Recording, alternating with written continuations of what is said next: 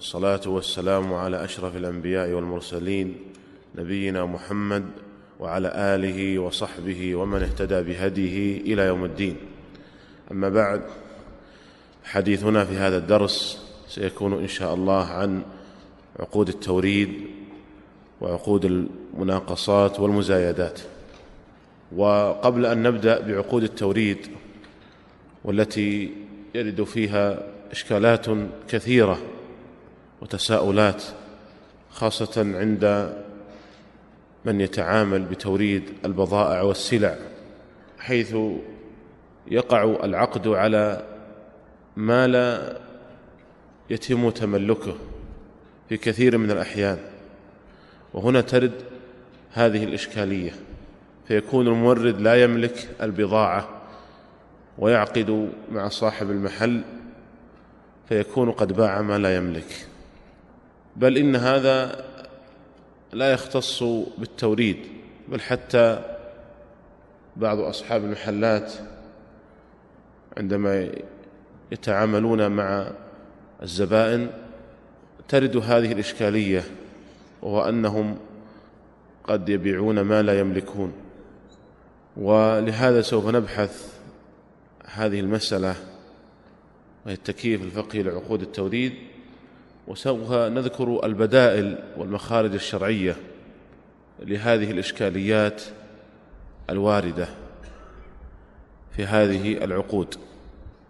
ولكن قبل أن نبدأ في الحديث عن عقود التوريد آه لا بد من الإشارة ولو بشيء من الاختصار إلى عقود سوف نحيل عليها عندما نتكلم عن التكييف الفقهي لعقود التوريد. سوف نحيل على عقدين مهمين، وهما عقد السلم وعقد الاستصناع.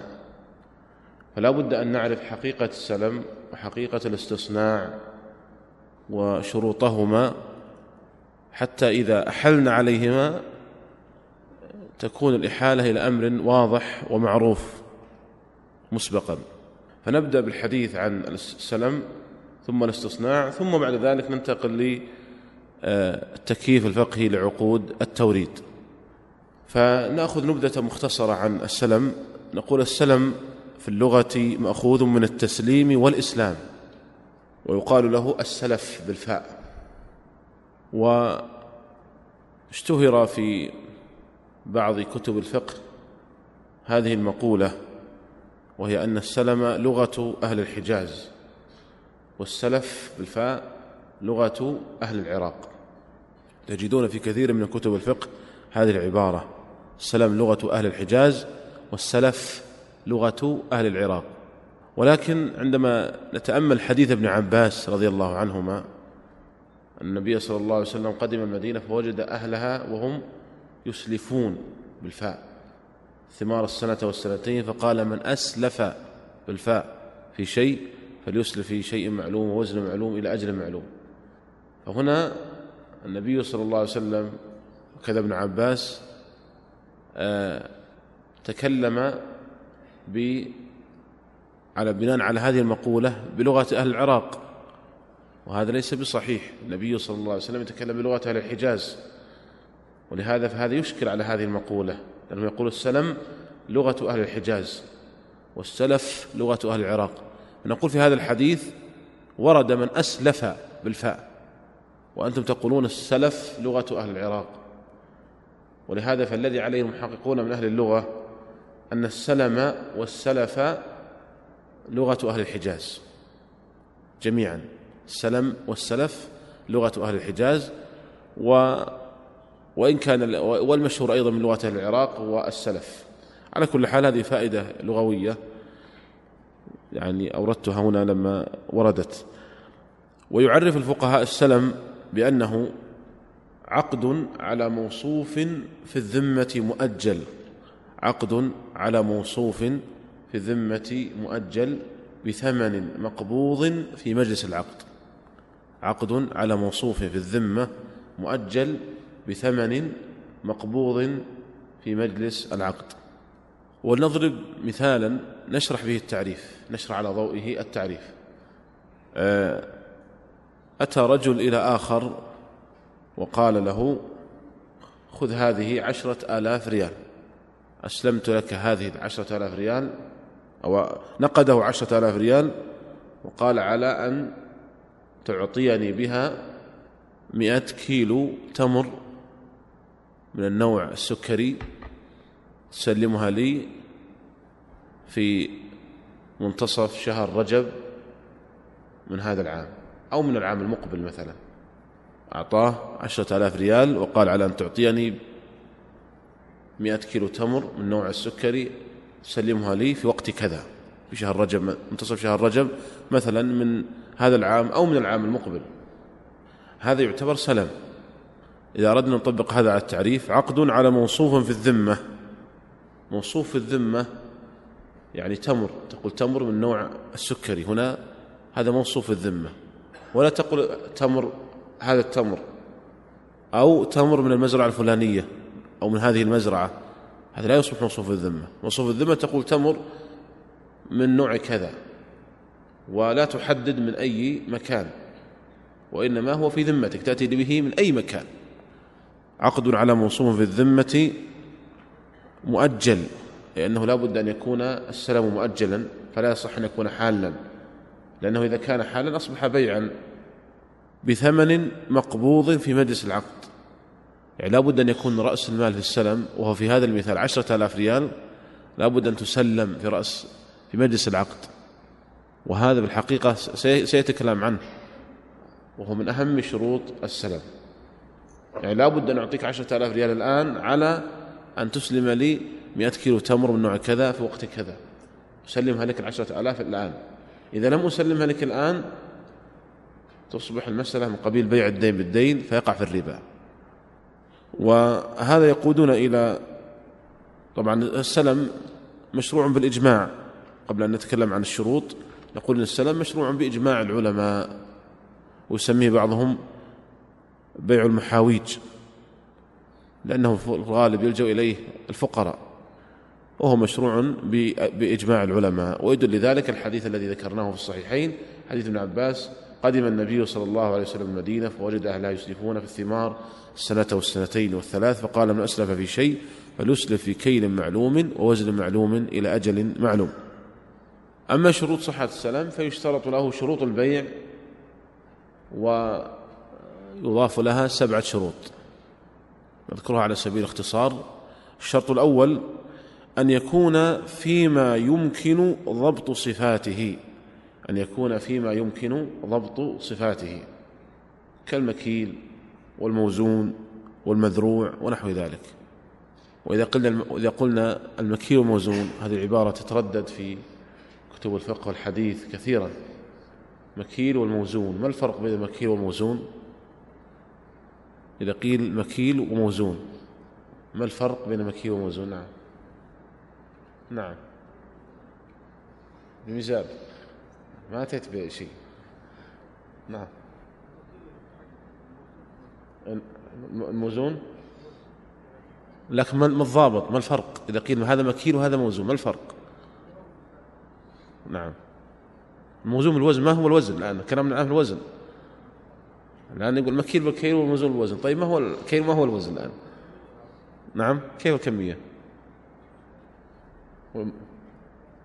نعم قريب من الجواب. طيب إذا المكيل هو تقدير الشيء بالحجم، والموزون تقدير الشيء بالثقل.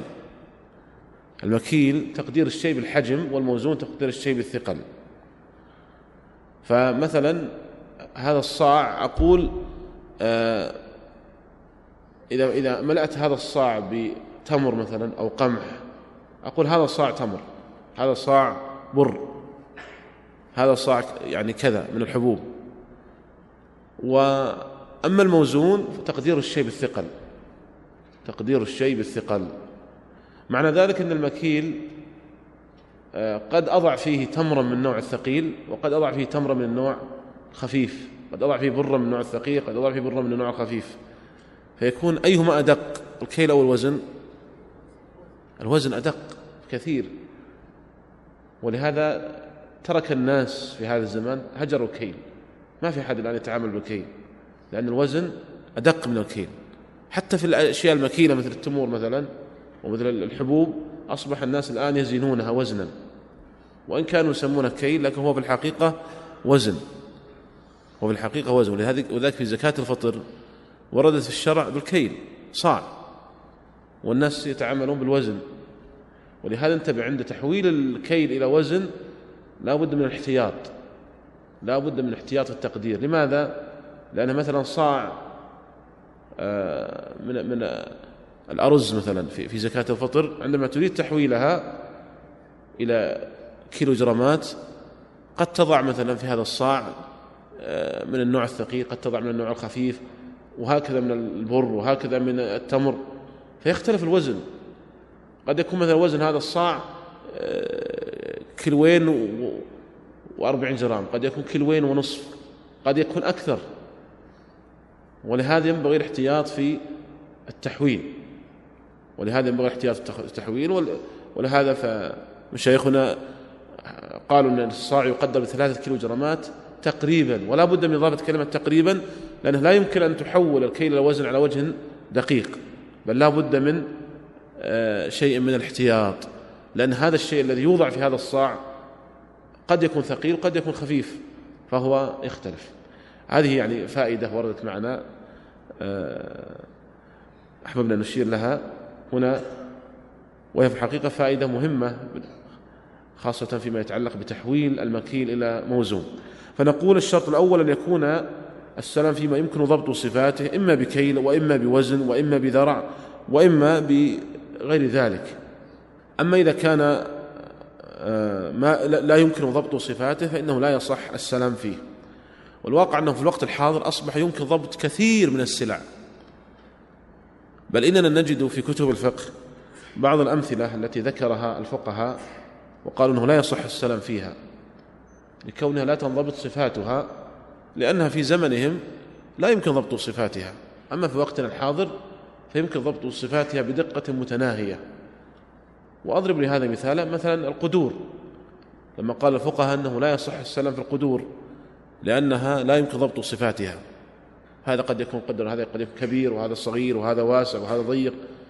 لكن في الوقت الحاضر يمكن ضبط القدور بدقة، بأن تذكر الشركة والبلد ورقم الرقم، وبذلك يمكن ضبط القدور بدقة متناهية حتى. ولهذا في هذا المثال نجد مثلا في كتب الفقه، ولكن لا بد يعني أن ينظر طالب العلم إلى أن هذا المثال الذي ذكر الفقهاء بناء على ما هو موجود في زمن الفقهاء قديما، لأنه لا يمكن ضبط مثلا هذا المبيع في في زمنهم، لكن في وقتنا الحاضر أصبح يمكن ضبط كثير من السلع بدقة كبيرة.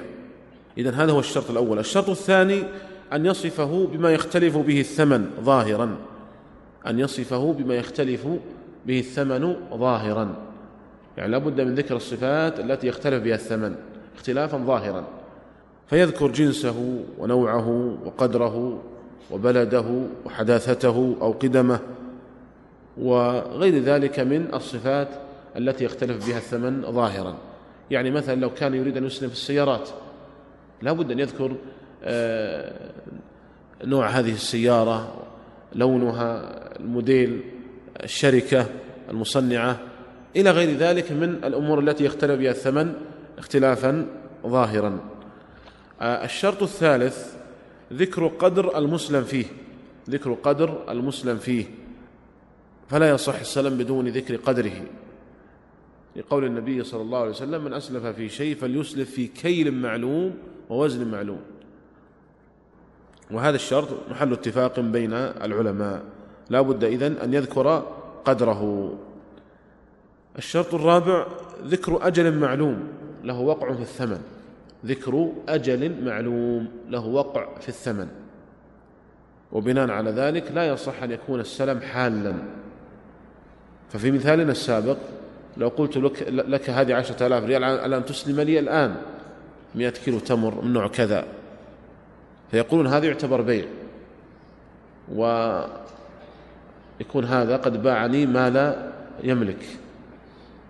وقد اختلف العلماء في هذا الشرط، فالجمهور على أنه لا بد من ذكر أجل معلوم، جمهور العلماء من الحنفية والمالكية والحنابلة قالوا لا بد من ذكر أجل معلوم، واستدلوا بظاهر الحديث، حديث ابن عباس: من أسلف في شيء فليسلف في كيل معلوم ووزن معلوم إلى أجل معلوم. والقول الثاني وهو مذهب الشافعية أنه لا يشترط هذا الشرط، بل يصح أن يكون السلام حالا بل يصح أن يكون السلام حالا. واختار الشيخ الإسلام ابن تيمية رحمه الله أنه يصح أن يكون السلام حالا بشرط أن يكون المسلم فيه موجودا في ملكه، وهذا هو القول الصحيح في المسألة. اختار الشيخ الإسلام أنه يصح أن يكون السلام حالا بشرط أن يكون المسلم فيه موجودا في ملكه.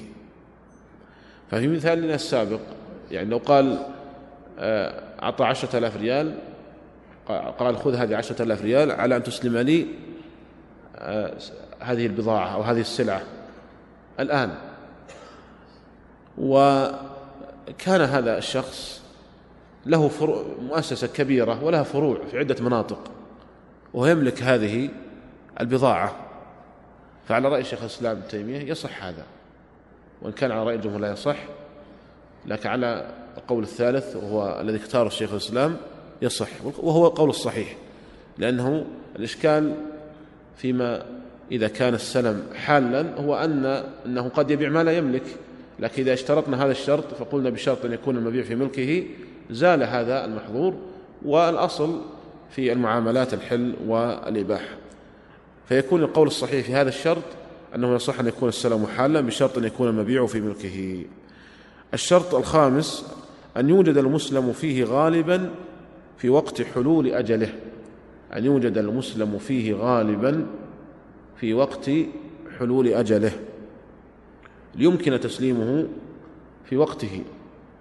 ومثل الفقهاء لهذا قالوا: فإذا أسلم مثلا في رطب فلا بد أن يكون في الصيف فلا يكون في الشتاء، أما إذا أسلم في رطب في الشتاء فإن هذا لا يصح، لأن الرطب لا يوجد في الشتاء. أو أسلم في عنب فلا بد أن يكون في الصيف ولا يكون في الشتاء. وقال ابن قدامة: لا نعلم في هذا الشرط خلافا. الشرط السادس وهو الحقيقة أهم الشروط أن يقبض رأس مال السلم في مجلس العقد، قبض رأس مال السلم في مجلس العقد، لأنه إذا لم يقبض الثمن في مجلس العقد أصبح من قبيل بيع الدين بالدين، وهو محرم بالإجماع، أصبح من قبيل بيع الدين بالدين. وهذا الشرط هو في الحقيقة من أهم الشروط، وهو الذي يحصل به الإخلال الآن عندما يريدون تطبيق السلام. فعندما أعطيك عشرة آلاف ريال على أن تسلم لي هذه البضاعة من نوع كذا في وقت كذا، لا بد أن أسلم لك الآن عشرة آلاف ريال كاملة، أنقدها لك الآن، فإن لم يحصل نقد رأس مال السلام الآن أصبحت المسألة من قبيل بيع الدين بالدين. كيف من قبيل بيع الدين بالدين؟ يعني المسلم فيه أصلا دين تسلمها لي فيما بعد، ربما بعد سنة أو سنتين أو ثلاث، فإذا أيضا أصبح رأس المال دينا لم أسلمه لك الآن أصبحت المسألة كلها من قبيل بيع الدين بالدين، وهذا لا يجوز. فلا بد إذا من تسليم رأس مال السلم، لا بد من تسليم رأس مال السلم كاملا. و وهذا الشرط متفق عليه من المذاهب الأربعة: الحنفية والمالكية والشافعية والحنابلة، إلا أن المالكية أجازوا تأخير تسليم رأس المال ثلاثة أيام، ورأوا أن ثلاثة أيام مما يتسامح تتسامح فيها الشريعة، ثلاثة أيام مما تتسامح فيها الشريعة، كما في حديث: لا يحل المسلم أن يهجر أخاه فوق ثلاث. نهى أن تحد المرأة على على غير زوجها أكثر من ثلاثة أيام. لا يحل لي المهاجر أن يبقى بعد طواف الصدر أكثر من ثلاثة أيام، إلى غير ذلك من النصوص.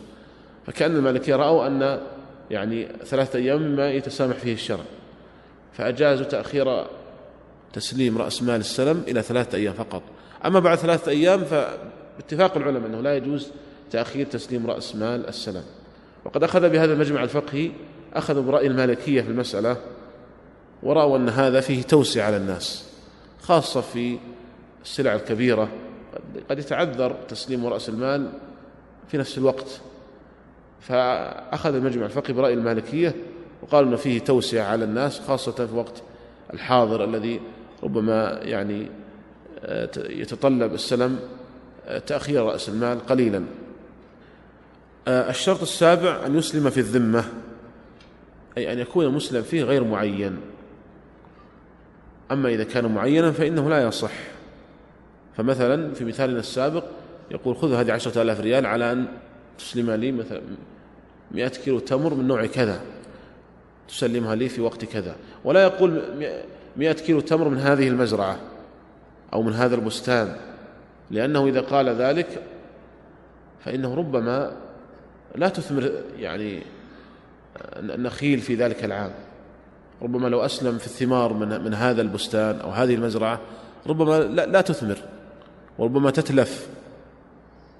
ولذلك لا بد أن يكون في الذمة، ولا يصح أن يكون معينا، ولا يصح أن يكون معين، لا بد أن يكون السلم في الذمة، ولا يصح أن يكون في شيء معين. هذه هي شروط صحة السلم، وسوف نرجع ونطبقها إن شاء الله على عقود التوريد. لكن نريد أيضا نأخذ نبذة مختصرة عن عقد الاستصناع. عقد الاستصناع، فنقول الاستصناع معناه في لغة العرب طلب صناعة الشيء، طلب صناعة الشيء، واستصنع الشيء أي دعا إلى صنعه. ومعناه في اصطلاح الفقهاء أن يطلب إنسان من آخر شيئا لم يصنع بعد ليصنع له طبق مواصفات محددة بمواد من عند الصانع مقابل عوض محدد، ويقبل الصانع بذلك. تعريف مرة أخرى: أن يطلب إنسان من آخر شيئا لم يصنع بعد ليصنع له طبق مواصفات محددة بمواد من عند الصانع، بمواد من عند الصانع مقابل عوض محدد، ويقبل الصانع بذلك. ولاحظ أن في هذا التعريف أن العقد يقع على ما سيصنعه الصانع، فالعين والعمل من الصانع جميعا. أما إذا كانت العين من المستصنع وليست من الصانع فإن العقد في الحقيقة يكون إجارة لا استثناء. وضح هذا مثال: لو ذهبت للخياط وطلبت منه أن يفصل لك ثوبا، والقماش من الخياط، فهذا يعتبر استثناء، يعتبر استثناء. قلت له أريد منك أن تفصل لي ثوبا من قماش كذا، تسلمها لي في وقت كذا، هذا يعتبر استثناء. لكن لو أنك أتيت بالقماش وأعطيت إياه وتريد منك أن تخيط لي ثوبا من هذا القماش، فإن هذا لا يعتبر استثناء وإنما يعتبر إجارة. فإذا كانت المواد والعمل من عند الصانع فإنه يعتبر استثناء، أما إذا كانت المواد من عند المستصنع فإنه يعتبر إجارة ولا يعتبر استثناء. مثال آخر: رجل طلب من من مقاول أن يبني له بيتا، والمواد من عند المقاول، فهذا يعتبر استثناء. لكن لو أنه طلب من هذا المقاول أن يبني له بيتا وتعهد له بأن يحضر له مواد البناء، فإن هذا لا يعتبر استثناء وإنما يعتبر إجارة. إذن هذا الاستثناء، هذا العقد بهذا المعنى الذي ذكرناه، منع منه جمهور الفقهاء من المالكية والشافعية والحنابلة، إلا إذا توفرت فيه شروط السلم، جميع شروط السلم، ومنها تسليم رأس المال كاملا في مجلس العقد. وبناء على ذلك على رأي الجمهور لو ذهبت تخيط ثوبا لا بد أن تنقد للخياط رأس المال كاملا، ثمن الخياطة كاملا، وإلا ما صح. وهكذا بالنسبة للمقاول في بناء البيت وسائر يعني ما يمكن يمثل به لهذا العقد. والقول الثاني في المسألة هو مذهب الحنفية أن عقد الاستصناع عقد مستقل وتميز عن السلام وليس نوع من السلام حتى نشترط فيه جميع شروط السلام، وإنما هو عقد مستقل متميز عن السلام بمسائله وأحكامه، ولا يشترط فيه تسليم رأس المال، لا يشترط فيه تسليم رأس المال، بل يجوز تأجيل رأس المال كله أو بعضه. وقول الحنفية في هذه المسألة هو الراجح، وهو الذي عليه عمل المسلمين وقديم الزمان، بل قال بعض العلماء إنه يشبه أن يكون هذا إجماعا عمليا من المسلمين على الاستصناع. ولو أخذنا بقول الجمهور في المسألة لحق الناس حرج كبير الحقيقة، وإذا إذا أردت أن تخيط الثوب لا بد أن تنقد جميع الثمن للخياط، لو أردت أن تبني عمارة لا بد أن تنقد جميع الثمن للمقاول، أردت أن تستصنع مثلا بابا أو أي سلعة لا بد أن تنقد جميع جميع رأس المال، يعني تسلم رأس المال مقدما كاملا، وهذا فيه حرج كبير على الناس الحقيقة، بل لا يسع الناس في الوقت الحاضر إلا قول الحنفية في المسألة. وكما ذكرنا يشبه أن يكون يعني الإجماع العملي من المسلمين على رأي الحنفية في هذه المسألة. وعلى هذا قرر مجمع الفقه الإسلامي الأخذ بقول الحنفية في هذه المسألة، الأخذ بقول الحنفية، لأن القول أيضا بأنه نوع من السلام ولا بد أن تشترط في شروط السلام لا دليل عليه الحقيقة، ليس عليه دليل ظاهر، ويلحق الناس بسببه حرج كبير. ولا لو أراد شخص أن يذهب إلى خياط مثلا وكان حنبليا مثلا أو شافعيا و... فلا بد أن ينقد الثمن كاملا، وإلا ما صح هذا العقد، ولا بد أن ينقد الثمن كاملا عندما يبني بيتا، عندما يستصنع أي سلعة. ولكن قول الحنفية كما ذكرت يعني فيه شيء من التوسعة على المسلمين، وعليه عمل المسلمين من قديم الزمان والحمد لله. فيكون قول الراجح في هذه المسألة القول بجواز الاستصناع وأنه عقد مستقل عن السلم.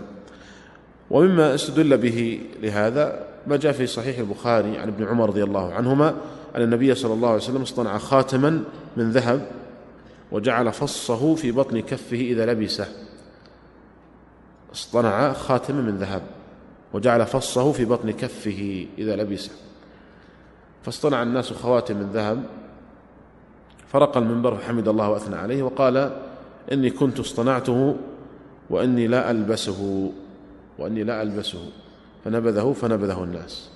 ثم أصبح عليه الصلاة والسلام يتخذ خاتما من فضة، ولهذا يجوز لبس الخاتم من فضة، أما الذهب فإنه محرم على الرجال، وأما الفضة فإنه يجوز. وهل يقال أنه مستحب؟ لأن النبي صلى الله عليه وسلم كان لبس خاتم الفضة. الصحيح في هذه المسألة أنه إذا كان الإنسان يحتاج إلى خاتم الفضة لختم ونحوه كأن يكون قاضيا فإنه يكون لبس الخاتم في حقه مستحب، أما إذا كان لا يحتاج إليه فإنه يكون مباحا فإنه يكون مباحا فإذا كان مثلا قاضي ويحتاج إلى لبس الخاتم، يكون هذا الخاتم مثلا عليه ختمه، فإنه يكون مستحبا، لأن النبي صلى الله عليه وسلم لما لبس الخاتم كان منقوش عليه محمد رسول الله، ويحتاج إلى أن يختم بهذا الخاتم الكتب والرسائل التي يرسلها إلى رؤساء وملوك العالم. فإذا كان الإنسان يحتاج إلى هذا الخاتم كأن يكون قاضٍ فيكون مستحبا، أما إذا كان لا يحتاج إليه فإنه يكون مباحا، لكن بشرط أن يكون من الفضة لا لا من الذهب. ومحل الشاهد من هذه من هذا الحديث هو أن النبي صلى الله عليه وسلم اصطنع خاتما اصطنع خاتما فدل ذلك على مشروعية الاستصناع. وأما ما فيه من الجهالة والغرر فإنه مغتفر بجانب المصلحة الكبيرة، وهكذا فإن السلم أيضا فيه جهالة وغرر، إلا أن هذا الغرر مغتفر بجانب المصالح المترتبة عليه. ونجد أن الشريعة تبيح بعض الأشياء التي فيها غرر وجهالة إذا كانت المصالح المترتبة عليها كبيرة، فالسلم والاستصناع فيهما شيء من الغرر والجهالة، فإنه يعني فيه تعتبر بيع معدوم، ولكن أبيح ذلك لما فيه من لما يترتب عليه من المصالح الكبيرة، كما أن الشريعة مثلا أباحت بيع العرايا مع أنه بيع رطب بتمر، والأصل فيه المنع، بيع رطب بتمر مع التفاضل، والأصل فيه المنع، إلا أن الشريعة أباحته لما فيه من لما في ذلك من المصلح المصالح الكبيرة، فالاستثناء يكون من هذا الباب. ويشترط في عقد الاستصناع تحديد مواصفات الشيء المطلوب صناعته، يشترط تحديد مواصفات الشيء المطلوب صناعته تحديدا دقيقا يمنع من التنازع، يمنع من التنازع، وذلك يكون بذكر الصفات التي يختلف بها الثمن، فيذكر جنس المستصنع ونوعه وقدره وأوصافه المطلوبة. وكذلك أيضا يشترط تحديد الأجل، تحديد الأجل قطعا للنزاع. ولا يشترط في عقد الاستصناع تعجيل الثمن، هذا لاحظ أن هذا شرط في السلم لكنه في الاستصناع ليس بشرط. فيعني في الأمثلة السابقة ذكرنا مثلا في عندما تذهب الخياط لا يشترط أن تسلم له الثمن، إن سلمت له الثمن أو سلمت بعضه أو أجلته كله جاز ذلك، على القول بجواز الاستصناع وهو الصحيح. وهل يجوز الشرط الجزائي في الاستصناع؟ الشرط الجزائي يعني وهو أخذ غرامة مقابل التأخير، أخذ غرامة مقابل التأخير، والصحيح والشرط الجزائي أنه لا بأس به. وقد بحث الشرط الجزائي مجلس هيئة كبار العلماء قديما وأصدر فيه قرارا بالجواز في غير الديون، وهكذا مجمع الفقه الإسلامي أيضا أصدر فيه قرارا بجوازه لكن في غير الديون. أما الدين فإنه لا يجوز الشرط الجزائي فيه، لأنه يجعله من ربا الجاهلية، إما أن تقضي وإما أن تربي. لو كنت تطلب آخر دينا ثمن مثلا بضاعة، فلما حل الدين وقلت له إذا تأخرت عن السداد أحسب عليك شرط جزائي، وهو مثلا مئة ريال عن كل يوم تأخير، فهذا محرم، لأنه بل هو ربا الجاهلية الصريح، إما أن تقضي وإما أن تربي. لكن الشرط الجزائي في غير الديون كما كما لو كان في عقد الاستصناع لا بأس به. فمثلا تقول تتفق مع مقاول يبني لك بيتا خلال ستة أشهر، وتتفق معه على أنه إن تأخر عن ستة أشهر يدفع لك غرامة قدرها مثلا مئة ريال عن كل يوم تأخير، فهذا لا بأس به. فعقد فالشرط الجزائي في عقد الاستصناع لا بأس به. اتفقت مع شخص على أن يورد لك سلعة وهي مما يستصنع، ووضعت عليه شرط جزائي، قلت على أن تدفع غرامة قدرها كذا عن كل يوم تأخير، هذا لا بأس به. فالشرط الجزائي في غير الديون لا بأس به، أما في الدين فإنه محرم. هذه نبذة مختصرة عن عقدي السلم والاستصناع. بعد ذلك ننتقل لعقود التوريد، عقود التوريد، وقد بحثها مجمع الفقه الإسلامي الدولي المنبثق من منظمة المؤتمر الإسلامي في دورته الثانية عشرة التي عقدت بالرياض عام ألف وأربعمائة وواحد وعشرين للهجرة، وقرر في عقد التوريد أولا تعريف عقد التوريد. عقد التوريد هو عقد يتعهد بمقتضاه طرف أول بأن يسلم سلعا معلومة، بأن يسلم سلعا معلومة مؤجلة بصفة دورية خلال فترة معينة لطرف آخر مقابل مبلغ معين مؤجل كله أو بعضه، مقابل مبلغ معين مؤجل كله أو بعضه. يكون مثلا لك محل وتتفق مع شخص مورد يورد لك البضائع والسلع، يكون مثلا محل بيع أدوات كهربائية أو أدوات سباكة أو أي محل من المحلات، وتتفق مع مورد يورد لك مثلا بضائع أو يورد لك سلعا أو يورد لك، ف كيف تعقد معه العقد؟ هذا المورد لا يملك البضاعة التي يراد توريدها. إن عقدت معه العقد مباشرة الآن يكون قد باع لك ما لا يملك، وهنا يرد الإشكال. ونقول بعد ذلك ثانيا إذا كان محل التوريد إذا كان محل عقد التوريد سلعة تتطلب صناعة إذا كان محل عقد التوريد سلعة تتطلب صناعة فالعقد استصناع فالعقد استصناع تنطبق عليه أحكامه. وقد صدر بشأن الاستصناع قرار المجمع يعني وهو القاضي بالجواز. فإذا كان محل عقد التوريد سلعة تتطلب استصناع فالأمر فيها يعني سهل، لأن نكيف هذا العقد على أنه عقد استصناع، وعقد الاستصناع لا يشترط فيه تسليم آه الثمن. وقلنا إن, إن عقد الاستصناع على قول الراجح ومذهب الحنفية أنه جائز ولا يشترط فيه تسليم الثمن، وإن كان على رأي الجمهور أنه لا بد فيه من تسليم رأس المال وإلا لم يصح. لكن قلنا أن قول الصحيح الذي لا يسع الناس إلا هذا القول هو جواز عقد الاستصناع.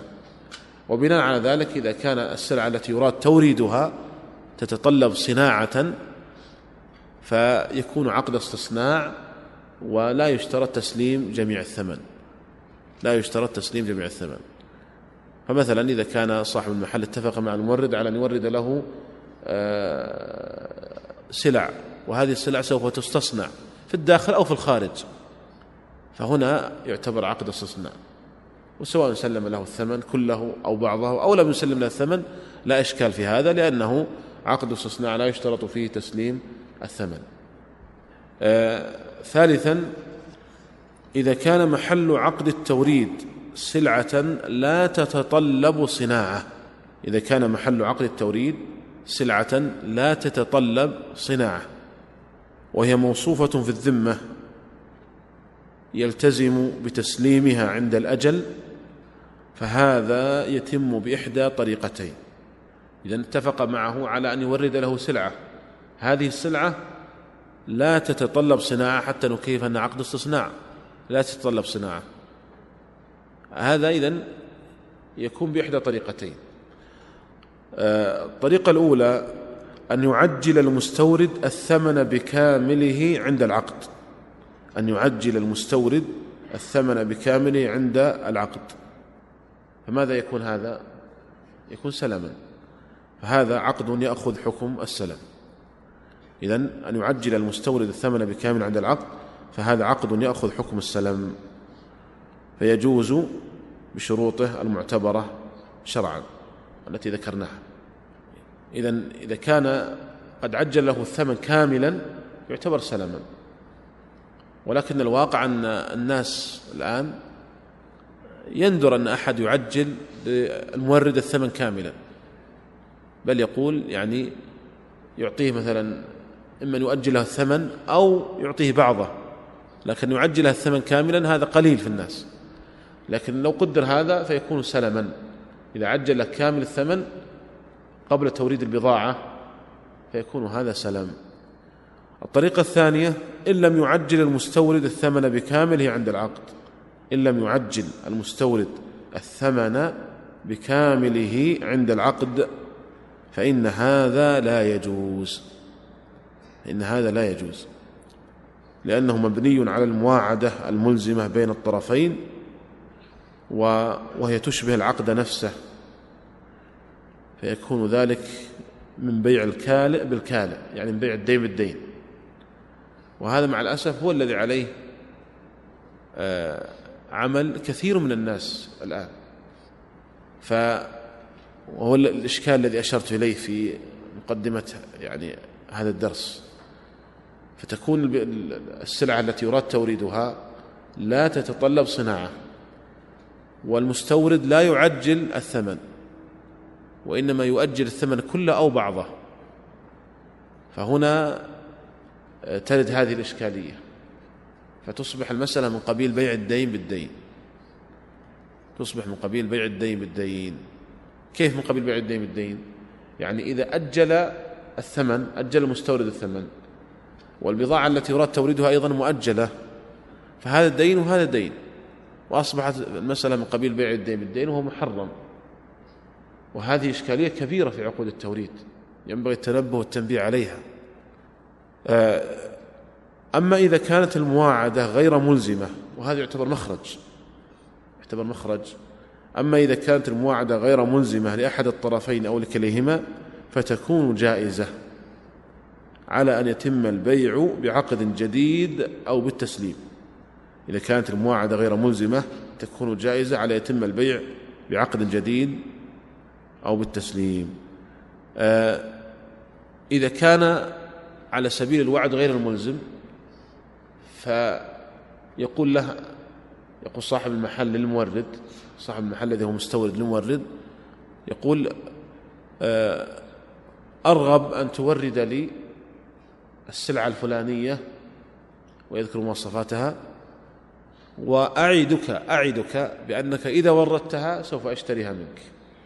وعد غير ملزم، هذا لا بأس به، وهذا كما قلنا في درس سابق في بيع المرابحة للآمن بالشراء، إذا كانت على سبيل الوعد غير الملزم لا بأس به، يعتبر هذا مخرجا لمن أراد أن يتعامل بعقود التوريد. ولكن الصورة الشائعة الآن عند الناس أنه يتفق مع المورد على يورد له سلعة مواصفات معينة ويعطيه بعض الثمن، وأحيانا لا يعطي الشيء، فتصبح المسألة من قبيل بيع الكالع بالكالع، بيع الدين بالدين، وهي محرمة. طيب ما هو المخرج؟ نقول إذا كانت السلعة مما يستصنع فهذا لا إشكال فيه، إذا كانت مما لا يستصنع فيجعلها عقد سلم، يسلم لك كامل الثمن وتكون المسألة من قبيل السلم. ولكن أكثر الناس لا يرغب في تسليم رأس المال مقدما، لا يرغب في تسليم رأس المال مقدما. طيب إذا كان لا يرغب في تسليم رأس المال مقدما ليس له إلا يعني مخرج واحد، وهو أنه يعيده يعيد هذا المورد وعدا غير ملزم، يقول إذا وردت لي هذه السلعة بهذه المواصفات أنا سوف أشتريها منك، فإذا وردها يعقد معه عقدا جديدا يعقد معه عقدا جديدا أو يكون بالسلم. أما يعني ليس هناك حل إلا بإحدى هاتين يعني طريقتين، إما طريق السلم وذلك يشترط لهذا أن يسلم له رأس المال كاملا، أو أنه يكون عن طريق المواعدة غير الملزمة. أما أنه يعقد معه عقدا أو يكون على سبيل المواعدة الملزمة فإن هذا لا يجوز، وهذا كما ذكرت يقع فيه يعني كثير من أصحاب المحلات. تجد أن كثير من أصحاب المحلات يتفقون مع الموردين ويعقدون معهم عقودا ولا يسلمون لهم الثمن، تكون مسألة من قبيل بيع الدين بالدين. وربما بعضهم يقع عن جهل وبعضهم عن تساهل، فينبغي التنبيه على هذه المسألة. هذا هو حاصل الكلام في عقود التوريد. ولاحظ من الأسئلة في الدروس السابقة أن بعض الإخوة يرغب في تلخيص الدرس في آخر كل درس، نستطيع أن نلخص الكلام في عقود التوريد فنقول عقود التوريد إذا كان محل عقد التوريد مما يتطلب صناعة، يعني مما يمكن سوف يستصنع يقوم المورد باستصناعه، فإن هذا يعتبر عقد استصناع ولا يشترط فيه تسليم الثمن، وهو عقد جائز على القول الراجح من قولي الفقهاء. إذا كان محل عقد التوريد لا يتطلب صناعة وإنما سوف يقوم المورد بشرائه مثلا، فهذا إن, إن, إن قام المستورد بتسليم رأس المال يعني الثمن كاملا مقدما فهذا يعتبر سلم يعتبر سلما، لكن بهذا الشرط، وهو أن يسلم له رأس المال كاملا، يسلم له الثمن كاملا، فيعتبر هذا سلما وهو جائز بالإجماع، لكن بهذا الشرط. لاحظ أن أؤكد على هذا الشرط لأن هذا الشرط يفر من كثير من الناس، من المستوردين لا يرغب في تسليم رأس المال مقدما، لا يرغب في تقديم الثمن مقدما. أما إذا كانت السلعة مما لا يستصنع ولم يتم تسليم رأس المال في بداية العقد فإن هذا لا يجوز، يكون هذا محرما لأنه مقابل بيع الدين بالدين وهو محرم. من المخارج الشرعية في هذا أن يكون هذا العقد على سبيل الوعد غير الملزم، على سبيل الوعد غير الملزم، فيقول المستورد للمورد أرغب أن تورد لي هذه السلعة بهذه المواصفات وأعدك وعدا غير ملزم، أعدك بأنني سوف أشتريها منك، فهذا يعتبر مخرجا، هذا يعتبر مخرجا شرعيا. فإذا المخارج الشرعية إما أن يكون عن طريق السلم أو عن طريق المواعدة غير الملزمة. أما أن يعقد معه عقدا ليس بعقد سلم فإن هذا محرم ولا يجوز، وهذه الصورة الشائعة، وهذه الصورة الشائعة وهي كما ذكرت صورة ممنوعة شرعا لأنها من قبيل بيع الدين بالدين. ننتقل بعد ذلك إلى عقدين مهمين وهما عقد المزايدة وعقود المناقصات، والكلام فيهما متقارب، وأيضا تم بحث هذين العقدين في المجمع الفقهي. عقد المناقصات ألحق بعقود التوريد، وعقد المزايدة كان فيه قرار مستقل سابق لهذا القرار. عقد المزايدة هو من عقود الشائعة في الوقت الحاضر، وهو أيضا من العقود التي بحثت في كتب الفقه، عقد يعني معروف من قديم الزمان، ومعناه عقد معاوضة يعتمد دعوة الراغبين في المشاركة في المزاد ويتم عند رضا البائع، فيقال مثلا أنه سوف تباع السلعة الفلانية أو هذه السلع وتعرض المزايدة، هذا يزيد وهذا يزيد وهذا يزيد، حتى إذا قبل البائع بالثمن أبرم العقد. والمناقصة هي طلب الوصول إلى أرخص عطاء، طلب الوصول إلى أرخص عطاء لشراء سلعة أو خدمة تقوم فيها الجهة الطالبة لها، تقوم بدعوة الراغبين لتقديم عطاءاتهم وفق شروط ومواصفات محددة، وفق شروط ومواصفات محددة. فإذا في عقد المزايدة نجد أن البيع البائع يرغب في أعلى سعر يطرحه من يريد الشراء، بينما في المناقصة نجد أن المشتري أو أن من يطرح هذه المناقصة يرغب في أقل سعر، في أقل سعر. إذا كان مثلا في شراء سلع يرغب في أقل سعر يشتري به، إذا كانت في خدمة يرغب في أقل سعر للقيام بهذه الخدمة. والمناقصة والمزايدة جائزان شرعا، جائزان شرعا، ولكن فقط من الأمور التي نشير إليها هنا والتي ذكرت في قرار المجمع، يعني لا إشكال في جواز المزايدة وكذلك جواز المناقصة، لا إشكال في جوازهما، لكن هناك بعض المسائل التي التي لأجلها أوردنا هذين العقدين وتحتاج إلى التنبيه عليهما، وقد وردت وردت هذه الأمور في قرار المجمع. طلب رسم الدخول، طلب رسم الدخول أحيانا يطلب رسم لمن يريد الدخول في المزايدة أو المناقصة، وهذا الرسم يعتبرونه قيمة دفتر الشروط، قيمة دفتر الشروط، فيقول من أراد الدخول في هذه المزايدة ومناقصة لا بد أن يشتري هذا الدفتر، فما حكم شراء هذا الدفتر؟ جاء في قرار المجمع لا مانع شرعا من استيفاء رسم الدخول قيمة دفتر الشروط بما لا يزيد عن القيمة الفعلية لكونه ثمنا له، لكونه ثمنا له.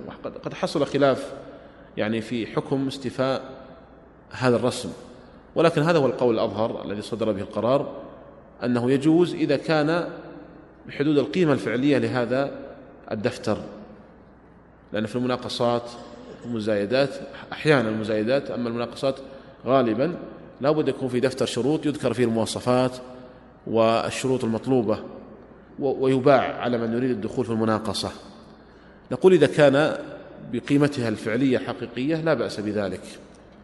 وأما طلب الضمان لمن يريد الدخول في المناقصة أو المزايدة فهو جائز شرعا جائز شرعا ولكن يجب أن يرد لكل مشارك لم يرص عليه العطاء. لا بد أن يرد هذا الضمان لكل مشارك لم يرص عليه العطاء، ويحتسب من الثمن لمن فاز بالصفقة. أحيانا بعض الدوائر الحكومية تضع مناقصة إما في شراء سلع أو في خدمة مثلا، ويقولون يشترطون على من أراد دخول مناقصة أن يدفع خمسة آلاف ريال أو عشرة آلاف ريال أحيانا. فيأتي مجموعة من ممن يريد الدخول في هذه المناقصة، وثم ترسو هذه المناقصة على أحدهم. نقول هذا لا بأس به، لكن بعد ذلك يحتسب هذا الرسم اللي هو مثل عشرة آلاف وخمسة آلاف ريال، يحتسب من الثمن على من رست عليه هذه الخدمة أو هذا البيع. ومن لم يرسو عليه العطاء يجب أن يرد عليه هذا المبلغ يجب أن يرد عليه هذا المبلغ ولا كان أخذ مال بغير حق، يكون مقابل يعني أكل المال بالباطل. وهذه نقطة مهمة يا أخوان، لأن كثيرا من المؤسسات والدوائر الحكومية التي تفعل هذه وهي المناقصات لا يحصل رد المبلغ، والحكم الشرعي أنه لا بد من رد المبلغ على من لم يرسو عليه العطاء لا بد من رد المبلغ على من لم يرسو عليه العطاء، ولا كان هذا أخذا للمال بغير حق. فما الذي يبيح مثلا لهذه الجهة أن تأخذ هذه الأموال ممن أراد الدخول مناقصة؟ وربما يكون الراغبون في الدخول مناقصة ربما يكون عددهم كثيرا، ومثلا ربما يكون مئة شخص كل واحد منهم بذل خمسة آلاف ريال، لما مبلغ سيكون كبير، أو ربما عشرة آلاف ريال. فما الذي يبيح لهذه الجهة أخذ هذا المبلغ؟ ولهذا نقول لا بد من أن يرد ترد هذه المبالغ على من لم يرسو عليه العطاء لا بد من أن ترد هذه المبالغ على من لم يرسو عليه العطاء. وحتى من فاز بالصفقة يحتسب من الثمن يحتسب من الثمن هذا ما يتعلق بعقود المناقصة والمزايدة. هي كما ذكرت لا إشكال فيها، لكن ترد الإشكالية فقط من جهة أخذ هذه المبالغ من من يريد أن يتقدم لهذه العقود، ولا ترد عليهم هذه المبالغ، فيكون ذلك من قبيل أكل المال بالباطل، وهذا لا يجوز. فهذه هي الإشكالية التي ترد في عقود المناقصات وفي عقود المزايدات. ونكتفي بهذا القدر، والله تعالى أعلم. أحسن الله إليكم. هذا السائل يقول: إذا كان المورد وكيلا لصاحب السلعة فهل يجوز البيع بدون دفع الثمن كاملا؟ إذا كان المورد وكيلا فماذا يراد بهذه الوكالة؟ نقول ماذا يراد بهذه الوكالة؟ إن كان يراد بها أن هذا المستورد قد وكل هذا المورد في شراء في توريد هذه البضاعة، فهذا هو الذي نقصده بهذا البحث، ولذلك لا يجوز أن يعقد معه عقدا إلا إما أن يكون عقد سلم، أو أنه يعيده وعد غير ملزم بأنه إذا استورد البضاعة اشتراها منه، إلا إذا كانت البضاعة مما يستصنع فيكون عقد استصناع. فإذا كان إذن المراد بالوكيل يعني شخص أجنبي مورد، فإنه تنطبق عليه الأحكام التي ذكرناها تنطبق عليه الأحكام التي ذكرناها أما إذا كان هذا الوكيل شخصا مثلا شريكا معه في السلعة أو فإن هذا يعتبر في الحقيقة هو الذي قام بالتوريد، يعني لا لا يرد في هذا أي إشكال، لأنه إما أن يورده بنفسه أو بشريكه. ولكن يعني الظاهر من حال يعني من السؤال أنه يقصد بالتوريد بالوكيل أن شخص أجنبي يطلب المستورد من المورد يعني من شخص أجنبي سماه وكيلا بأن يورد له سلعة، وهذا تنطبق عليه الأحكام التي ذكرناها. أحسن الله إليكم. يقول: ذكرتم أن من شروط السلام شروط البيع السبعة، ومن شروط البيع أن يكون المبيع مملوكا للبائع، فكيف ينطبق ذلك على السلم؟ نعم، هو من شروط البيع أن يكون المبيع مملوكا للبائع، وفي السلم لا بد أن يكون المبيع موصوفا في الذمة، فلا نريد بانطباق شروط البيع انطباقها بعينها، ولكن نريد انطباقها في الجملة، وإلا فإن السلم عقد على موصوف في الذمة، عقد على موصوف في الذمة. ف ولو قلنا إنه لا بد أن يكون المسلم فيه مملوكا حال العقد لما كان هناك سلم أصلا. فإذن المقصود بالإشارة إلى شروط البيع يعني انطباقها عليه في الجملة. فمثلا من شروط صحة البيع أن يكون العاقد جائز التصرف حرا مكلفا رشيدا، هذا الشرط لا بد منه في السلم. التراضي بين متعاقدين لا بد منه السلم، لكن هذا الشرط وهو أن يكون المبيع مملوكا للبائع هذا يعني ربما نتجاوز عنه في السلم، وذلك بأن نشترط أن يكون موصوفا في الذمة، بأن يكون المسلم فيه موصوفا في الذمة. فيكون إذن المقصود إذا أردنا عبارة دقيقة أن تنطبق عليه شروط البيع في الجملة. نعم. أحسن لكم. يقول: إذا اشترطت الشركة التي تدعو إلى الدخول في المناقصات عدم رد الضمان. نعم، إذا اشترط عدم رد الضمان يكون شرطا باطلا، قول النبي صلى الله عليه وسلم: من شرط شرطا ليس في كتاب الله فهو باطل وإن كان مئة شرط، ويكون من وسائل أكل المال بالباطل. ولأنه ما الذي يبيح لهذه الجهة أن تأخذ الأموال من الناس وهو لم يرسل عليهم العطاء؟ فأخذ المال لكل له سبب، إما بشراء، إما ب يعني بهبة، فما الذي يبيح لهذه الجهة أن تأخذ هذه الضمانات وهذه المبالغ من الناس من غير سبب؟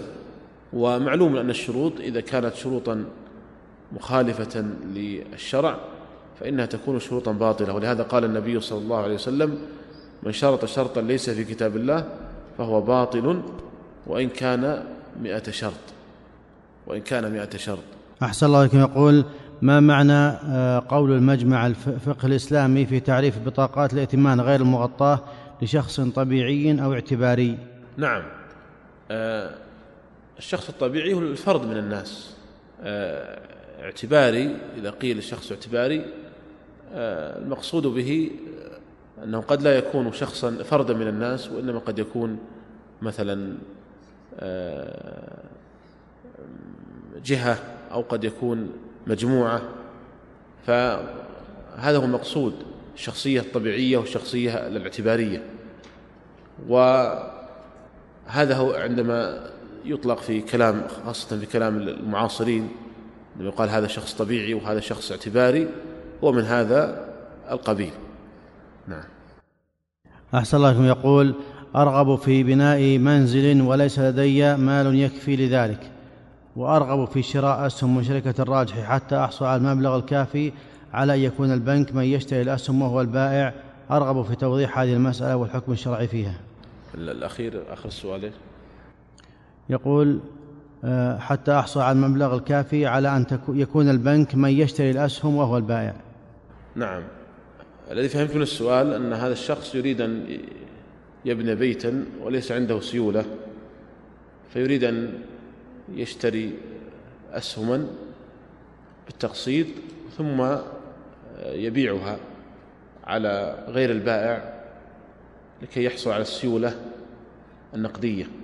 وهذه مسألة تكلمنا عنها فيما سبق، قلنا أنها تسمى بيع المرابحة للآمر بالشراء، بيع المرابحة للآمر بالشراء، وهذه قلنا أنها تجوز بشرطين: الشرط الأول يكون اتفاق المبدئي، يعني ليس عقدا وإنما اتفاق، والشرط الثاني يعني إبداء رغبة في الشيء، الشرط الثاني أن يملك البائع السلعة ويقبضها ثم يبيعها. فإذا كان هذا يريد أن يشتري أسهما عن طريق الراجحي أو غيره، والبائع يملك هذه الأسهم ويشتريها بالتقسيط ثم يبيعها على طرف آخر غير البائع، هذا لا بأس به، هذا لا بأس به، ولكن لا بد من التأكد من أن تكون هذه الأسهم أسهم لشركات نقية، وهي والله الحمد أسهم الشركات النقية في تزايد، وقد أقبل الناس عليها الآن وقام سوقها، وربما يكون هذا حافزا لبقية الشركات لكي تصبح شركات نقية، وارتفعت أسهم هذه الشركات بسبب إقبال الناس عليها. فمدى منه يوجد في السوق شركات نقية، فنقول الأخ السائل ننصحه بأن يكون شراءه لأسهم هذه الشركات ثم بيعها على طرف ثالث، لأن بيعها على البائع الأول تصبح المسألة مع بيعينه، لكن إذا باعها على طرف ثالث أصبحت من قبيل التورق، وهو لا بأس به. نعم. أحسن الله إليكم. يقول: ما حكم فتح الاعتمادات من قبل البنك للشركات التي من خارج البلد؟ آه الاعتمادات المستندية هذه يحتاج إلى أن نشرح المقصود بها ونبين آه كلام العلماء فيها وأحكامها الشرعية، وهذا يحتاج إلى وقت، وسوف إن شاء الله تعالى نجعله في درس قادم إن شاء الله، يحتاج أن نبين المقصود بالاعتمادات وحقيقتها وتكييفها الفقهي وحكمها الشرعي، فنرجع الإجابة عن هذا السؤال حتى نشرح هذا المصطلح. أحسن الله إليكم. يقول: قلتم إن الشرط الجزائي في الدين لا يجوز، فإن قال المدين إني لن أتأخر عن السداد أو سأجعل شخصا آخر يضمن السداد إن أنا تأخرت، فهل يجوز له على هذا أن يعقد عقدا مع شركة تشترط ذلكم الشرط الجزائي؟ نعم، الشرط الجزائي في الدين محرم كما قلنا، هو ربا الجاهلية. لو قال احتسبوا عليك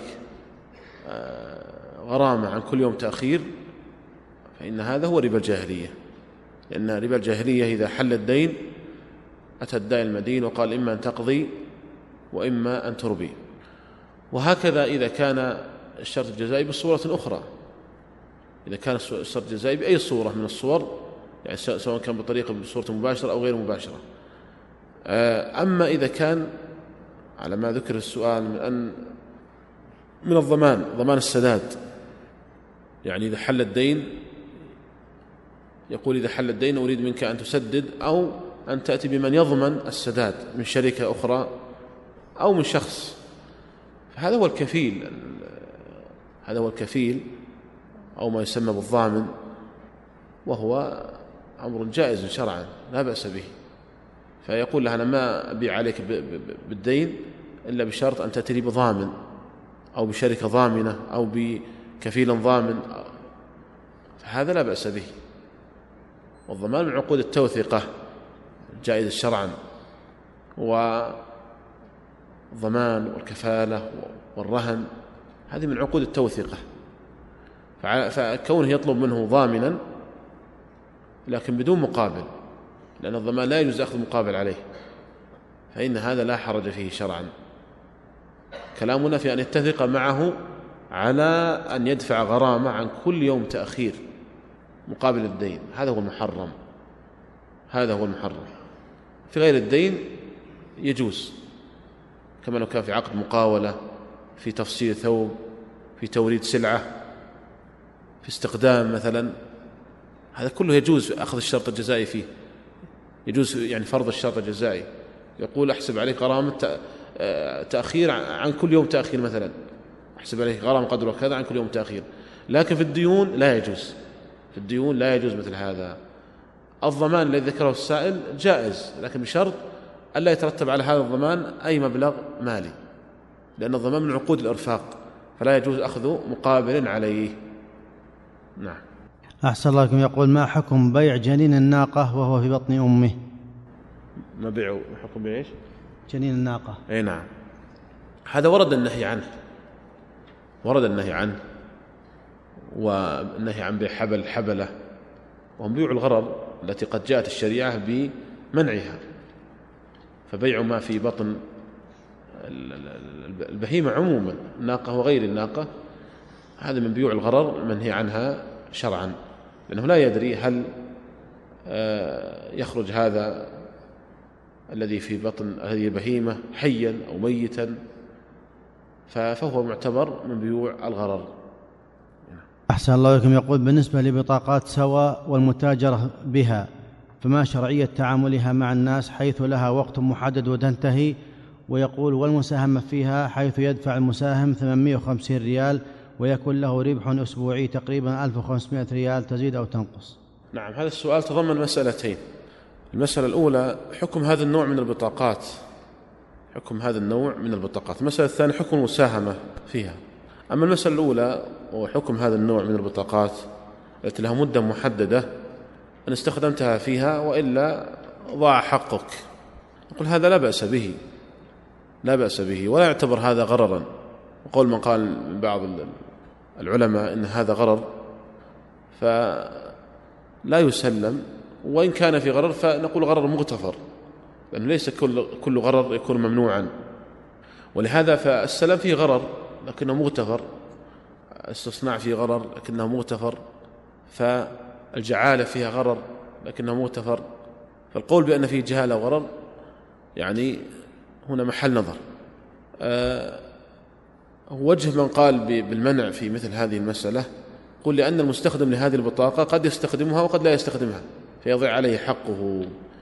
نقول هذا أيضا منطبق على مسائل كثيرة، يعني مثلا في عقد الإجارة عندما تستأجر بيتا ولا تسكنه، فالمؤجر يستحق الأجرة سواء سكنت أو لم تسكن، سواء سكنت هذا البيت أو لم تسكن. عندما تستأجر سيارة ولا تنتفع بها، فالمؤجر يستحق العقد، يستحق الأجرة سواء انتفعت بها أو لم تنتفع. فعقد الإيجار هو يعني من هذا النوع ومن هذا القبيل. فمثل ذلك أيضا هذه البطاقات قد حجز لك أنت هذا الرقم، ويلحق الشركة ضرر لو أنهم ردوا لك يعني بقية المبلغ، ربما لحق الشركة ضرر لأنهم حجزوا لك هذا المبلغ وصرفوا لك هذا المبلغ خلال هذه المدة، وربما أنك لو لم تحجز هذا الرقم لا باعوه على شخص آخر وانتفعوا.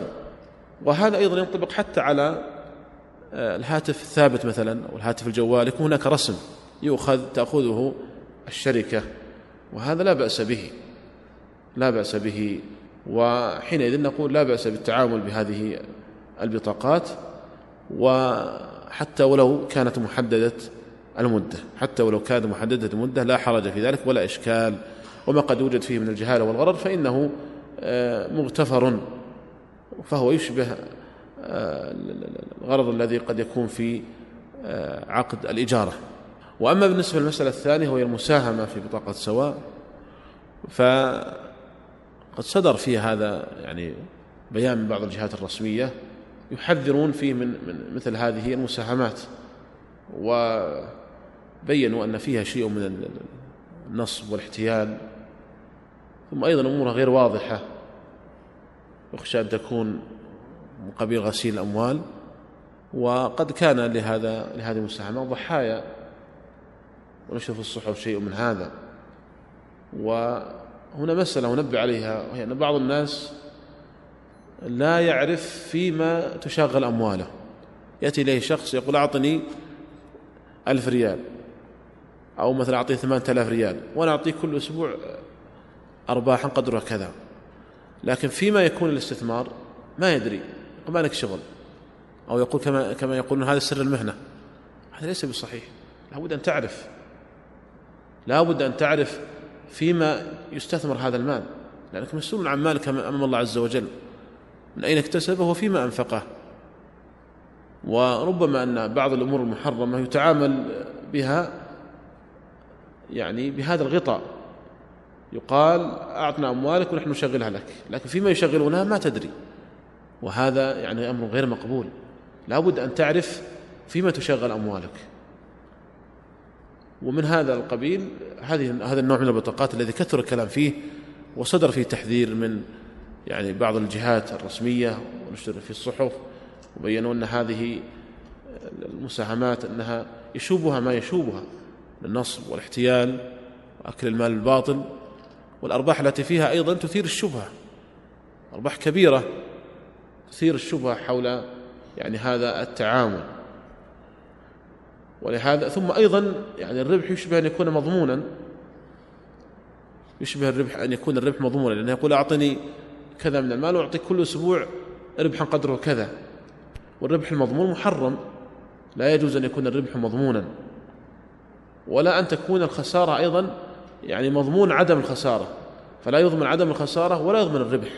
التجارة الصحيحة هي التجارة القائمة على المخاطرة، القائمة على التردد بين الربح والخسارة. أما أن يضمن عدم الخسارة أو يضمن لك الربح فإن هذا لا يجوز. وهكذا لو كان لو ضمن لك الربح معينا محددا لا يجوز، لا بد أن يكون الربح بالنسبة المشاعة عشرين بالمئة، ثلاثين بالمئة، الربع، النصف. أما يحدد لك يقول أعطيك مثلا ثلاثة آلاف ريال ربحا أو أربعة آلاف ريال، هذا لا يجوز. نعم. أحسن الله إليكم. يقول رجل يجمع أموال ثم يضارب بها في الأسهم وبعد ذلك يأخذ عشرين في المئة من الربح والباقي يعطيه المساهم، فما حكم ذلك؟ هذا لا بأس به بشرط أن تكون في الشركات النقية، بشرط أن يكون ذلك الشركات النقية. أما الشركات التي تتعامل بالربا فإنه لا يجوز المساهمة فيها. ويوجد لدينا هنا في المملكة خمسة وسبعين شركة، منها الآن اثنتين وعشرين شركة نقية والبقية تتعامل بالربا. وسوف تطرح شركة بعد أيام، وقد أعلنوا صراحة في الصحف أن عندهم قروض ربوية. والعجيب من بعض الإخوة بعض المشايخ الذين يفتون بجواز المساهمة فيها وهم يعلنون الصراحة، انشروا قوائمهم المالية في الصحف بأن عندهم قروض ربوية كبيرة تزيد على عشرين بالمئة. فما الذي يبيح الدخول مثل هذه الشركات التي تعلن صراحة وعلنا أن عندها قروض ربوية؟ هذا حقيقة من العجب. الربا أمر عظيم في دين الله عز وجل، شددت الشريعة في الربا، حتى أن النبي صلى الله عليه وسلم لعن حتى شاهد الربا وكاتب الربا، فكيف من يريد أن يصبح أحد ملاك هذه الشركة بالمساهمة؟ المساهم يعتبر أحد ملاك الشركة شاء أم أبى، وتنسب إليه جميع أعمال الشركة. فيعني جرأة بعض الناس في الدخول في مثل هذه الشركات التي تتعامل بالربا فيه إشكال كبير حقيقة. ويشبه أن يصدق على هذا قول النبي صلى الله عليه وسلم كما في صحيح البخاري: يأتي على الناس زمان لا يبالي المرء من أين أخذ المال، من حلال أم من حرام. هذا في البخاري. والحديث الآخر وأن كان في سناده ضعف أنه يأتي على الناس زمان لا يبقى أحد إلا وقع في الربا، فإن لم يصبه شيء أصابه شيء من غباره. فيعني الربا أمره عظيم، وينبغي أن تقاطع الشركات التي تتعامل بالربا، ينبغي أن يقوم المجتمع بمقاطعتها حتى ترتدع وحتى يرتدع القائمون عليها. لأن مثل هذه الفتاوى الحقيقة التي تجيز الدخول في الشركات المساهمة التي تتعامل بالربا، هذا يجعل الأمر يستمر على ما هو عليه. إذا وجدوا من يفتي لهم فسوف يستمرون، مع أنه لله الحمد يوجد بدائل شرعية، يوجد المرابحة، يوجد أشياء يمكن أن يحصلوا بها ما يحصلونه عن طريق القروض الربوية. ولكن يعني قلة الورع، قلة الخوف من الله عز وجل، وعدم وجود الرادع الذي يردع القائمين على مجالس الشركات هو الذي يجعلهم يستمرون في مثل هذه التعاملات الربوية. وقول من قال من بعض المشايخ أن الإنسان مخير بأن يأخذ بهذا القول أو بهذا القول، هذا في نظري أنه قول يعني غير صحيح. وإنما يقال يؤخذ بما تقتضيه النصوص والأدلة الشرعية، والعام الذي لا يستطيع التمييز يأخذ بالأوثق في علمه ودينه وأمانته. أما أن يقال أن العلماء اختلفوا خذ ما بهذا أو بهذا، هذا ليس بالصحيح، خاصة إذا عرفنا أن أن يعني أن الشريعة قد شددت في شأن الربا تشديدا عظيما، وترتب عليه اللعن محق البركة، وسدد جميع الذرائع الموصلة له. جميع الذرائع الموصلة للربا منعت منها الشريعة. فمثلا في بيع العينة قد يقع بيع العينة من غير مواطأة وغير اتفاق، ومع ذلك ممنوع شرعا، سدد الذريعة. فينبغي إذن أن ننطلق من هذا المنطلق. إذا رأينا الشريعة شدد في أمر نشدد فيه، إذا رأينا الأمر فيه سعة في الشريعة نتسامح فيه. فالربا نجد أن النصوص قد شددت كثيرا في شأن الربا. يمحق الله الربا، فأذنوا ب... فإن لم تفعلوا فأذنوا بحرب من الله ورسوله. لعن النبي صلى الله عليه وسلم آكل الربا وموكله وكاتبه وشاهديه. النصوص يعني عظيمة في, في, في شأن الربا. فما الذي يجيز الدخول في مثل هذه الشركات؟ ولهذا نقول ينبغي أن تشجع هذه الشركات النقية، ويشكر القائمون عليها، وأن تعلن أيضا للناس، حتى إذا رأى أصحاب الشركات الأخرى أن الناس قد اتجهوا لهذا النوع من الشركات يكون هذا يعني يشكل ضغطا عليهم. وفي ظني أنه إذا أشيع ونشرت أسماء هذه الشركات أن هذا سيكون مردوده إيجابيا، وأتوقع أنه خلال سنوات قادمة ربما لا تكون كثيرة تتحول جميع الشركات إلى شركات نقية، لأن مجتمع الحقيقة هو الذي يفرض رأيه وكلمته على هذه الشركات. إذا رأوا أن الناس هجروا الشركات غير النقية واتجهوا للشركات النقية فستتحول جميع الشركات إلى شركات نقية. فإذا المجتمع في الحقيقة مسؤول بالدرجة الأولى، المجتمع مسؤول بالدرجة الأولى عن هذه المسألة. فيقال للناس لا تساهموا ولا تدخلوا إلا في الشركات النقية، وهي والله الحمد الآن في تزايد. كان قبل سنوات لا يوجد ولا شركة، ثم وجد ثلاث شركات، ثم زادت إلى الآن أصبح اثنتين وعشرين شركة تقريبا، وربما يضاف هناك شركات في طريقها للتحول لأن تصبح شركات نقية. أحسن الله إليكم. سائل يقول يا شيخ ما اسم هذه الشركة؟ على كل حال هم, هم لما أعلنوا يعني عن هذا صراحة في الصحف، هي شركة المراعي، وإنما سميتها وليس من عادة التسمية لأنهم حقيقة أعلنوا هذا، أعلنوا عن, عن القروض الربوية. طلعت في بعض الصحف على نشرة الإصدار ومن ضمنها القروض، والتي هي قروض ربوية، لأن الشركات والبنوك لا تقرض لوجه الله عز وجل، ليس عندهم قرض اسمه قرض حسن، كل قروض موجودة عندهم قروض ربوية، اللهم إلا أن يوجد قرض من البنك الصناعي أو أو الزراعي، ولكنها قروض قليلة مقارنة ببقية القروض التي اقترضتها هذه الشركة. ولذلك نقول ما دام توجد ما دام أنه توجد عندهم هذه النسبة من القروض وهي تزيد على عشرين في المئة فنرى عدم جواز المساهمة فيها. أحسن الله إليكم. يقول من أخذ جوائز من البنك وتخفيضات فيما سبق فماذا يعمل؟ إذا كان لا يعلم بالحكم، وهذه قاعدة قاعدة في الربا، إذا كان لا يعلم بالحكم وقبضه فإن الله تعالى يقول فمن جاءه موعظة من ربه فانتهى فله ما سلف وأمره إلى الله. فإذا كان قد دخل عن جهل وقبض ذلك الشيء فإنه لا شيء عليه، له ما سلف، له ما أخذ، وأمره إلى الله تعالى. إذا تاب إلى الله تعالى من هذا فإن الله تعالى يتوب عليه.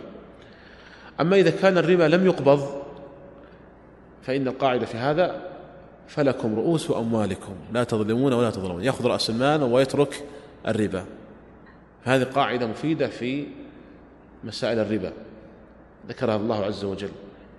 نقول من وقع في الربا عن جهل وقبض الربا فله ما سلف، لا نقول له حط ما أخذته وتصدق بما قبضته، لا نقول له هذا، له ما سلف وأمره إلى الله. فمن جاءه موعظة من ربه فانتهى فله ما سلف وأمره إلى الله.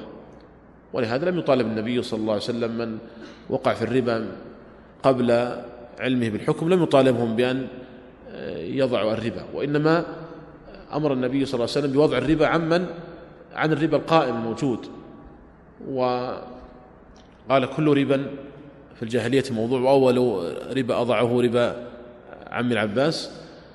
ويدل لذلك أيضا الآية الكريمة وإن تبتم فلكم رؤوس أموالكم. فإذا كان لم يقبض هذا المال فنقول لك رأس المال فقط، لك رأس المال ولا تأخذ الربا.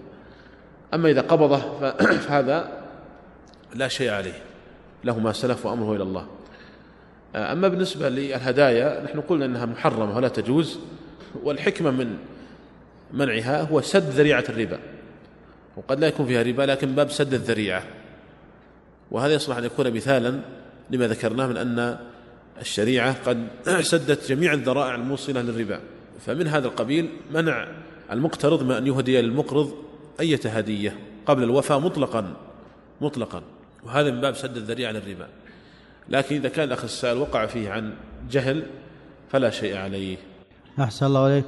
يقول طلب مني أحد الإخوة قرضا مبلغا من المال على أن أشتري له به أشياء، وقال لي سأرد لك مبلغك الذي اقترضته منك وأعطيك معه أتعابك، فهل يجوز لي أن أخذ هذه الأتعاب وهي مقابل خدمتي له وليس زيادة في مبلغ المقترض؟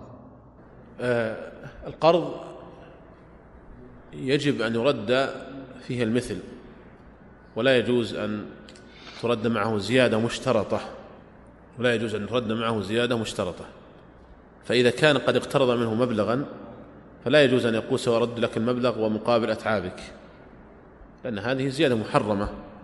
ولكن بعض الناس يسمي التورق قرضا، وربما سمى المرابحة الأمر بالشراء قرضا، فبعض الناس عندهم إطلاقات يتوسعون في إطلاق لفظ القرض، والقرض خاص بمن يدفع مالا دفع مال لمن ينتفع به ورد بدله، وهو كما ذكرنا في دروس سابقة فالأصل صورة القرض صورة ربوية لأنها دفع مال لمن ينتفع به ورد بدله، وهذا المال مال ربوي، ولكن الشريعة أجازت القرض من باب تشجيع الناس على التعاون والتكافل والإحسان والإرفاق، فإذا أصبح يراد به المعاوضة فإنه يكون محرما. وحينئذ نقول بمثل هذا الذي قال أقرضني وأرد لك القرض وأعطيك مقابل أتعاب أن هذا لا يجوز، أن هذا محرم، لأن القرض لا بد أن يتمحض فيه الإحسان، فهذا الشخص الذي قد أقرضك أجره على الله عز وجل، أجره على الله سبحانه، ولذلك لا يجوز أن يأخذ هذه الزيادة. نعم لو كانت الزيادة غير مشترطة وغير متعارف عليها لا بأس، كما استسلف النبي صلى الله عليه وسلم من رجل بكرا فأتى يتقاضاه، قالوا يا رسول الله لم لم قال أعطوه مثل سنه، قالوا لم نجد مثل سنه، قال أعطوه سنا خيرا من سنه فإن خير الناس أحسنهم قضاء. فإذا كان ذلك غير مشترط فإنه لا بأس به، يعني مثلا أقرضك شخص عشرة آلاف ريال ثم لما أردت أن تقضيه حقه أعطيت عشرة آلاف ريال وأعطيت هدية أو أعطيت أحد عشر ألفا من غير شرط، فهذا لا بأس به لكن من غير شرط. ولاحظ هنا أن المعروف عرفا كالمشروط شرطا، لو كان هناك متعارف على هذه الزيادة كما في بعض البنوك وبعض المؤسسات فإن المعروف عرفا كالمشروط شرطا ولا, ولا يجوز. الخلاصة أن نقول أخ السائل أن هذه الزيادة التي اشترطها المقرض على المقترض أنها محرمة. أحسن الله عليكم وأثابكم، وصلوا على نبينا محمد وعلى آله وصحبه أجمعين.